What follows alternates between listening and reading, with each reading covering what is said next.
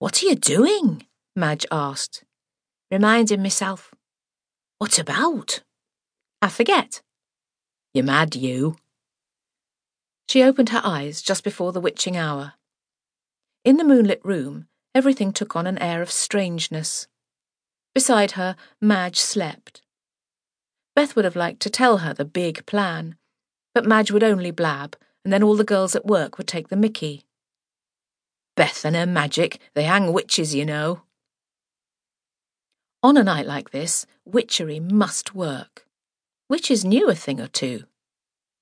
She once watched her mother empty a teapot on the grass and chant a wish, so there must be something in it, but only a fool would let the world know what she was up to.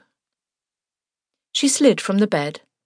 Quietly, she picked up her shawl, clogs, and the bone handled bag that contained all the paraphernalia she would need to cast her spell. And her dad's letter, of course, which she carried about with her like a talisman. She reached her fingers into the bag and touched laurel leaves, lavender, rosemary, and mistletoe. To give herself strength for the task in hand, she took out the rosemary, held it to her nostrils, and breathed in. It was a sharp, no nonsense smell, clean and clear, but with a terrible longing mixed in, a heartfelt longing for now to be then, when everything, which was never really all right, at least seemed to be. Most of all, she wanted her mam back, longed for her, could barely believe that she was no longer here, even though Beth and Martin had watched the coffin swallowed into the earth. It was no use wishing for her dad. He would come back when he was ready, and find everything changed and his wife and children gone. All she could do is what she would do find Martin. This coming morning, by fair means or foul, Beth would find her brother. At first, she had been persuaded to believe that it would be good for him to live on a hill farm. Surely to be on a farm, once again in the open air, with hens and pigs and plenty to eat, would suit him. It would not suit her, not now. The mill was to her liking. She chummed up easily with the other girls and women. They liked her face, and that she had a bit of life in her, and wasn't afraid to answer back. They were all in the same boat, ready for a laugh and a joke, and no going outdoors in all weathers. All the women at the mill said the same thing. She should not be surprised if Martin didn't come to the village. He would be busy during lambing time. Young stock would be turned out for the first time, There'd be cows calving, grass to harrow, muck to spread, as if Beth didn't know all that. The feeling that something was wrong had nibbled night after night into her sleep, causing bad dreams, even with the lavender under her pillow.